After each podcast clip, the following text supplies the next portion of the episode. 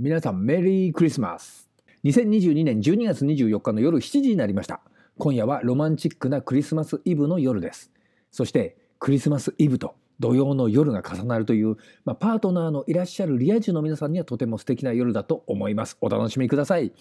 しかしですね、このロマンチックなクリスマスイブの夜のスプマガの担当がですね、バラエティ班の別冊袋閉じになりまして、さらに私トークリッキーが担当させていただくことになりました。ロマンスの神様が絶対に微笑まないであろう今夜のスプマガ別冊袋閉じですが、バラエティ班として何ができるんだろうということを考えに考えましてですね、今夜はあえてロマンチックとは別の角度でスプマガのクリスマスイブスペシャルをお送りすることにしました。私トークリッキーのスプマガとしては初のゲストとしてハイズさんをお迎えして、クリスマスイブは本当に特別な夜なのかということを語っていきます。クリスマスイブのロマンチックさとは真逆に、おっさん2人がですね、クリスマスイブに関してグダグダと論理的にヘリクスで検証していくというね、逆説的にロマンチックが止まらないトークリッキーのスプマガ別冊袋閉じクリスマスイブスペシャルをどうぞお楽しみください。いつでも君に寄り添い素敵な日になるようにページをめくればほらあなたの好きがここにある。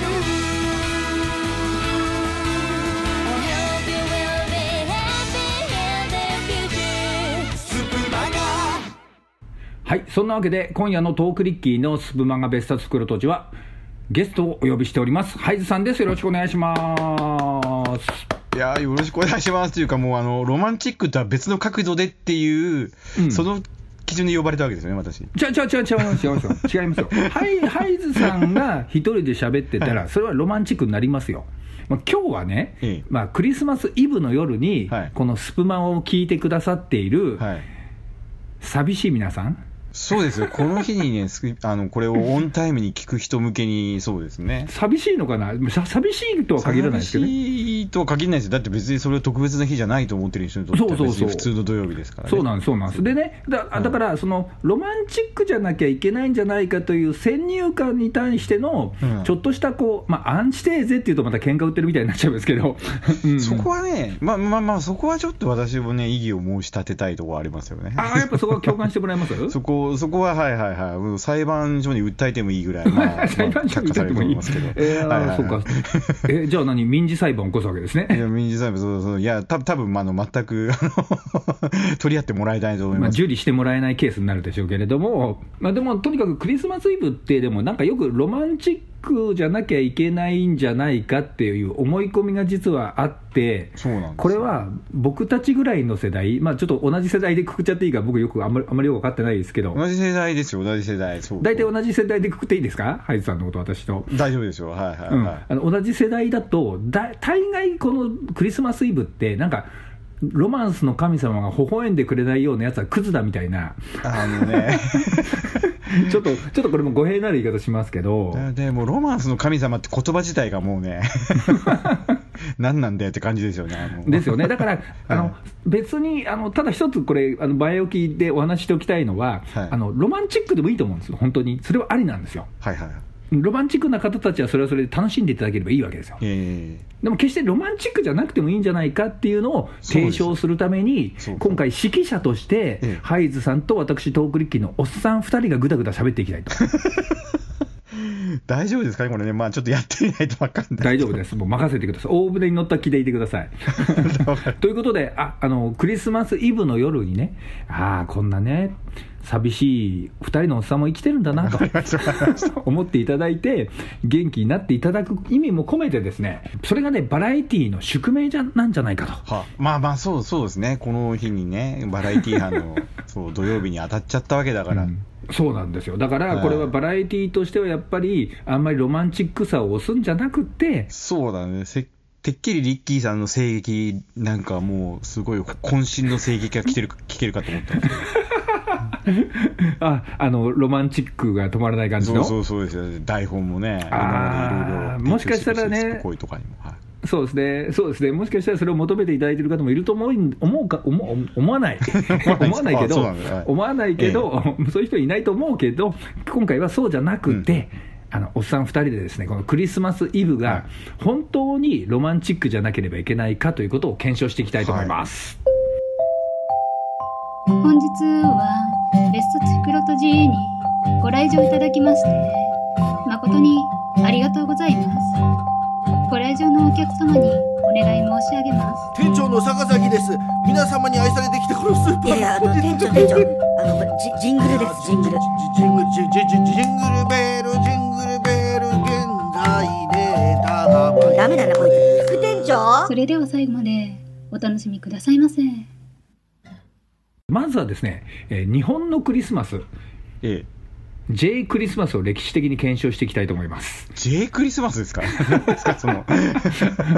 クリスマスは今リッキーの勝手な造語です。なんか J-POP みたいな感じ、そうこれはですね、ちょっとこれは別に自分のキャストの別に案内をしたいわけじゃないんですけれども、ちょっと前に私ですね、リッキーハイスクールというのでですね、1990年のラブソングっていうことで、90年代のラブソングということで、1991年っていう時代、ね、年代、1991年にラブソングに大革命が起こったっていう話を、バンマスさんと月子さんという方としたんですね。出ました。めちゃめちゃ熱く語ってましたね。そうなんです。で、このね、1991年に流行ったラブソングっていうか、流行ったラブソング、もうラブソングだけじゃなくて、流行った曲のチャートの中のベスト5の中に、ベスト10の中にほぼラブソングなんですよね。で、それより前はほとんどラブソングっていうのはないんですけれども、この年にいきなりラブソングが一気に入ってきまして、で、これが代表的なものが小田和正さんのラブストーリーは突然にという曲だったり、ドラマがあったからか。そして菅さんの愛は勝つ。ありましたね。そしてチャゲアスのセイイエスというね。それ全部同じ年なんだ。そうか。同じ年なんです。ね、このあたりで、1990年代はね、ある意味、恋愛こそすべての時代だったんです。東京ラブストーリーとか101回目のプロポーズとかあったってことですね。それ以外にもこうネルトン・ベニクジラ団っていう番組がありましてですね。当時はもういろんなメディアを挙げて、若者に恋愛を推奨しまくってた、日本恋愛至上主義時代だったんですね。確かになんかプッシュが世間のプッシュがすごかった気がする。まだ学生だったけど、もう恋愛原理主義、もう我々学生ですけどね、当時はね。で、その当時流行ってたね、ラブソングを僕はドラマの主人公になりきって感情移入できる系ラブソングって呼んでるんですけれども、もうこの時にこう社会的に作り上げたのがボッチイコールダサいっていうイメージ、ボッチという言葉は最近の言葉ですけど、今で言うとボッチはもうダサいと、もうボッチはもうありえないみたいな、恋愛してないやつ、ダッサみたいな、そういう時代がこの日本にはあったんです。ありましたね。何人と付き合ってるかマウントとかみんな取り合ってた時代ですね。この1990年代、その日本の恋愛至上主義時代っていうのがあったんですが、実はこの時代よりも10年も前に、すでにこの、日本恋愛至上主義を予見していた曲があるんですよ。10年前。10年前、つまり1980年頃ということになります。80年頃はちょっとあんま音楽覚えてないかも。超有名な曲ならわかるけど、我々もほとんどだって幼稚園とかの時代ですからね。ゴールがついてない。ついてない頃ですよね。でも実はいろいろ調べていったら、この1980年代に、ある曲っていうのがありまして、2つのめっちゃビッグネームですよ。すごい有名な曲なんですが、この1980年頃に制作されていて、しかもどちらもクリスマスソングなんですね。なんか分かったかも。その2つの曲というのは、実はこの10年後の1990年代を予見していたんじゃないかということが僕は分かったんです。なるほど。そうですね。ちなみに今分かっちゃいました？なんか。いや私はあれですよ、みんなで作るセットリストの運営に入ってるので。そうか。今回クリスマスソングの集計をしたから。なるほどね。それでなんかこれは何年の曲かとかちょっと調べたんで、その時に。そうなんだ。じゃあちなみに、2曲あるんですけど、でどちらもめっちゃ超メジャーなんで、これもう発売年さえ分かってれば多分分かるんじゃないと思うかと思うんですけど。分かりました。私その2曲は。2曲分かりました。じゃあ何と何でしょう。どっちも大御所ですよね。大御所。超メジャーです。山下達郎とユーミン。そうです。正解。すごい。さすがみんなでセットリスト。そうだ。そうだよね、うん、でも40年前だよね。そうなんです。これね、恋人はサンタクロースですよね、松任谷由実さんね、ユーミンね。そうそう、これは1980年発売されてるんですね。はいはいはい。でこれはオリジナルアルバムに収録されている曲なんですが、別にシングルカットとかされてないんです。あ、そうなんでしたっけ。そう、1980年にはね。はいはいはいはい。でもう一曲の山下達郎さん、これはクリスマスイブですね、これが1983年発売なんです。ああ、はいはいはい。でちなみにこの曲が作られたのは1981年で、おお、あ、そうなんだ。もともと竹内まりやさん、はいはいはい、奥さん、ね、これ山下達郎さんの奥様ですけどね、はいはい、竹内まりやさんのアルバム向けに作ったんですが、結局それに使われず、はい、後に達郎さん、山下達郎さんが、はい、3万枚限定シングルで発売されてるんです。で当時オリコン最高何位だと思います？いや、なんかその3万枚限定じゃあんまりオリコンに入んないんじゃないですか。そんな、そう、44位。ああ、そうですよね。あれだって多分レコードの売上数とか関係ありますよね。そう、44位なんです、はいはい。ちなみにそのクリスマスイブって実は最も多く長い間ヒットチャートに載っていた曲としては後々なるんですけれども、この1980年 初頭、はいはいはい、この2曲という曲が発売された時点では、うん、早すぎちゃったんでしょうね。ああ、そうだね、うん、そこまでヒットしてないんですよ、はいはい、ヒットしてないっていうと語弊があるのかな、まあ、でもあんまりこう世間に認知されるように曲が流れてなかったとかそういうのもあるのかな。おっしゃる通り、さすがハイズさん、ね、さすがハイズスペック。3万枚でしか売ってないってことはね。そうなんです。で実はこの2曲が引き上げられてヒットするのは、はい、これから、まあ、大体だから10年後、まあ、正確には7年とか8年後なんですけど、うん、1980年代後半なんですね。あ、はいはいはい、でそしてそれが1990年代の恋愛至上主義時代、はい、日本恋愛至上主義時代の引き金になってます、はい、まあ、このきっかけは何かというとですね、恋人はサンタクロースという曲に関しては、はい、1987年に、まあ、当時ホイチョイプロダクションというのがありましてですね、あ、はいはいはいはいはい、私をスキーに連れてってっていう、ね、そういう映画があるんですね、はいはいはい、このしかもね主題歌のように思われ、僕思ってたんですけど、実はその挿入歌としてこれは流れるんです。そうか、あれ何が主題歌だったんだろう、あの映画。主題歌はね、なんだっけ、僕、すみません、今バッと出てこないんですけど、はい、ユーミンの別の曲なんです。そうですよね。でもそう、あれのせいでスキーイコールユーミンとか、みんなが若者がスキーに行くとか。そうなんです。ホイチョイプロダクション、これが私をスキーに連れてってというのと、彼女が水着に着替えたらっていう、ね、映画が出てて、とにかく、はい、まあ、これはですね、広瀬香美さんが後に、はい、ロマンスの神様ね、さっき出てきましたね、はいはい、の曲ね、ボーイミーツガール、はい、あれはもうスキー場じゃないですか、ゲレンデじゃないですか。そうそうそうそう、あれの下地を作ったのはもう完全にこの私をスキーに連れてってであり、恋人はサンタクロースですね。ああ、なるほど、はいはいはいはい。うん、そしてクリスマスイブという曲、これね、山下達郎さんの、これは1989年に、はい、JR 東海クリスマスエキスプレスの CM に起用されたことがきっかけでヒットするんです。そうですね、牧瀬里穂のね。そうなんです。これ、長距離恋愛のねドキドキ感ですよね、まあ、さっきの私をスキーに連れてったタイトルの通りスキー場での恋愛なんですが、はいはいはい、このクリスマスイブは、まあ、遠距離恋愛している彼女が、ね、はい、そのクリスマスの日に、ね、そのクリスマスエキスプレスというね電車に乗って帰ってくるのをドキドキしながら待っていると。そうそうですね、新幹線ね、 JR 東海ですからね。そんな遠距離したことねえよちなみにですね、これ結構たくさんのバージョンがありましてですね、まあ、初代バージョンは深津絵里さんなんですね、はい、あ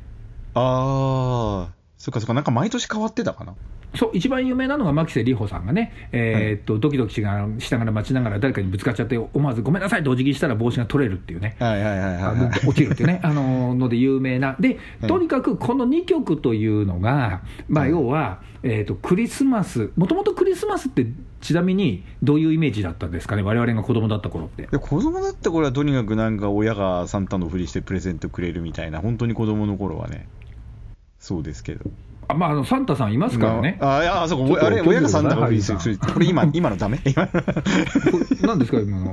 今のギャグですか？なんかね、中にはティーンの若い人たちも聞いてる可能性ありますけど、お山をプレゼント、いや僕だってクリスマスの1週間前に押し入れに僕が言ったプレゼント隠してるの見つけちゃってちょっとそれはなんかおかしくないですそんなおかしいぞ。そこで私分かったんだ、あれサンタっていないんだって、そこでいやサンタいますよこれハイズさんのケースですからね、これリサメンさん騙されないでくださいよ。うちはそういうことがあったんだよ、はい、そううん、でもねどちらにしても、はい、そもそものクリスマスって、はい、子供のためのイベントだったんですよね。ああはいはいはいはい。子供がまあ、今でももちろんそれであることは違いないんですけれども、それ以上に別にまあ、恋人と過ごすとかではなくて、ね、子供たちのためのイベントだったんですが、はい、結局この1980年代後半に、たまたまこの2曲でも、これ絶対たまたまではないと思うんです、この後でお話しますけれども、はいこの2曲をクッと引っ張り上げたことをきっかけに、まあ、この恋愛至上主義時代が始まるという、そのきっかけを作ったのはこの2つのクリスマスソングだったと、リッキーはですね今読んで分析しているわけなんですね。そいつらが先般か、今のクリスマスのムードを作ったそういうことですでね、結局、まあ、これどういうことかというと、まあ、クリスマスというのが持つ、特別感、特別にしちゃったんね、ありますよねクリスマスなんか。でもクリスマスってやっぱ子供がプレゼントもらうことも含めてなんか特別感がありますよね、まあ、子供の時はね特にそう。そしてあとは神秘性ですね。こう日本人にはよく分かんないこのなんかワクワクドキドキするなんか不思議なこうキリスト教的なね、すみませんこれ宗教的な部分今回すべてね割愛させていただきますよ。クリスチャンの皆さんをバカにしてるわけじゃないでしょ、まあね、なんかでもそうですね、でも聖夜とか言うけどね、そう。そしてロマンチックな響き、これがこう当時若者に恋愛を推奨したい人たちの思惑とつながって、結局1980年代初頭にね、2人の天才松任谷由実と山下達郎というね、人がたまたまこの同じようにクリスマスの曲を、リリースしていたものを引っ張り上げて、結局若者に恋愛を推奨したい人たちの思惑と合致してですね、J クリスマスが誕生したんじゃないかというのが私のね、今日の、これね、推測でございます。まあでもね、そうですよね、絶対そうですよね、まあ、それでビジネスしたい大人たちがいて、そう、それにね、これもう身も蓋もない話をすると、まあ、恋愛を推奨することによってですよ、こう少子化対策ですよねなんかすごい綺麗な言葉にまとめたけど、俺なんか今サンタさんいるいないよりも現実的な嫌なこと言ったかな確かにここをもっとうまくプッシュした方が少子化対策ね、これちょっと政府の皆さん聞いてますかいやでもこれ決してでもいいこととは限らないですし、もちろん今少子化対策だけで言っちゃいましたけど、今はもっと多様ですから、もちろんこのパートナーというのもね、これで当時はもう異性愛だったけどね、今は同性愛含めていろいろありますから、そういったものは尊重したいところではあるんですが、ただこの J クリスマスというイメージが出来上がったんじゃないかと。でね、ただクリスマスというもののこの類似イベントのお話もちょっとしたいと思うんですけど、こうクリスマスがいかになんだろうな、ぼっちの人たちにとって辛くなってしまっているもう一つのね、理由として、もう一個クリスマスの類似イベントとしてはバレンタインっていうのがあるんですね。でもね、バレンタインってあれはあくまでも告白する日じゃないですか。まあそうね、告白する前提じゃないですか。これ基本片思いなんですよ。そうね、告白してどうなるかって話ですからね。そうでもね、やっぱねクリスマスはなんか両思い感があるんですよ、もうそもそも。まあもうそうですね、もうカップルのための特別な聖夜ですからねもうカップルがいい日にしましょうっていう、もうだから片方しか、片思い系の人たちはもう乗れないっていうふうになっちゃうわけですね。いやだからもうクリスマスの時までにどうやって恋人を作るかっていう、なんかポパイとかそういう雑誌で見てましたよ、なんかポパイ懐かしいポパイ見てたんですか、ハイズさん。なんかいや一応だって、そういう見るじゃないですか、なんか中学とかなんかこうクリスマスまでにとかね、そうそう、都会っ子だな。いやいやいや、僕は音楽しか分かんなかった、 CD データとかしか読んでなかったんで。いやいやいや、そんなもん。ワッツインとかね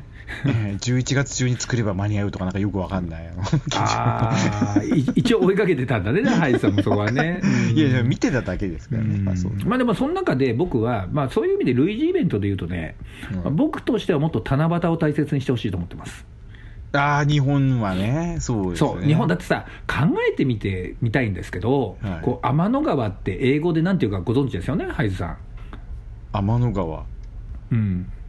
天の川英語ではなんていうか知ってます？なんだっけ、天の川英語で。ミルキーウェイなんですよ。あ、そうだ、そうですね、そうでした。ミルキーウェイだよ。牛乳の道だぜ、ね、日本はさ、天の川ですよ。別に日本がすごいとかそういうこと言いたいんじゃないんだけど、だけどこの七夕というものってさ、こう要は年に1回しか会えない恋人たちが会う日でしょ。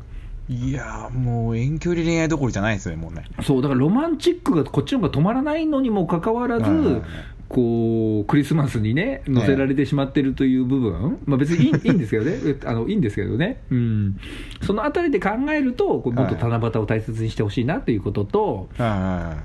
とはね、そのクリスマスというのに当時だから90年代で、まあ、やっぱりこう西洋のものにちょっと憧れを抱いていた日本人、我々日本人にとってその後こう、いい方向で出たのがクリスマスだとすると、おそらく悪い方向に出ちゃったのは世紀末の世紀末感だったんだろうなと思ってます。ああ、その2000年に向かうところの時の、そう、1999年8月、ノストラダムスの大予言的なね、ありましたね。だってもともと西暦なんてのは日本にはなかったわけですから。あ、まあそうですよね。あくまで昭和とか平成とかね、でクリスマスも同じようにもそうですよね、クリスマスもなかったわけじゃないですか。そうですね、だからなんとなくふわっとしてクリスマスいいんじゃないみたいなのと同じように、世紀末怖いんじゃないっていうのが一緒に来ちゃったんじゃないかなっていうのがね。だから世紀末になんかこう、なんとも言えない不安を感じた人たちがいっぱい確かに90年代いましたからね。そうなんです、そうなんです。ということでね、クリスマスの功罪を今お話ししてきたわけですけど世紀末関係ないですけどね世紀末をぶっ込んできました。そうか、ということですが、まあ、そういうことによってなんでね、日本のクリスマスがこんなにぼっちに冷たいっていう、別にぼっちに冷たいだけじゃないんですけど、だってね、西洋だって家族でね、集まるとかいう話でもいいんだけど、なんかね、クリスマス恋人がいなきゃいけないみたいな。そうそうそうなんです。お前恋人いないのみたいなマウント取られてましたからね、僕ね、学生時代。そう、本当にハイズさんとか僕の世代って本当そういう世代なんですよね。だからいないやつ人間じゃねえぐらいの、これ違いますよ直接的にそんなこと言うやついないんですよ。で実際にぼっちだった人いっぱいいると思うんですけど、だけど本当にそういうイメージがあって、でそれがなんでそういうイメージになったのかなっていうのを言えないよね、あんまりっていう感じですね。そうそう、言えないですよ。でもね、なんでそうだったかっていうのを調べたら、この2曲に行き渡ったとユーミンと達郎かでもそれによってです、特に1990年代初頭のね、この本当に恋愛至上主義時代が本当ありましたから、じゃあ最後に、1個だけ僕からいいですか？はいはい。ね、実はみんなでセトリ僕間に合わなかったんですよおー、クリスマスソング、あげたいなと思って、よしあげようと思ったらもう終わってたんで、1曲だけもしよかったら、今日せっかくクリスマスイブなんで、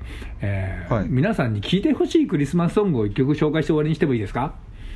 おー、なんですかなんですか。多分一人も知らないと思う、逆に知ってる人いたら教えてください、めっちゃ嬉しいんで。どういうことですか、そんなマイナーな曲。めっちゃマイナー。でも逆にね、その曲全然紹介する術がなかったのが最近 YouTube でアップされてて、すっげえびっくりしたんですよ。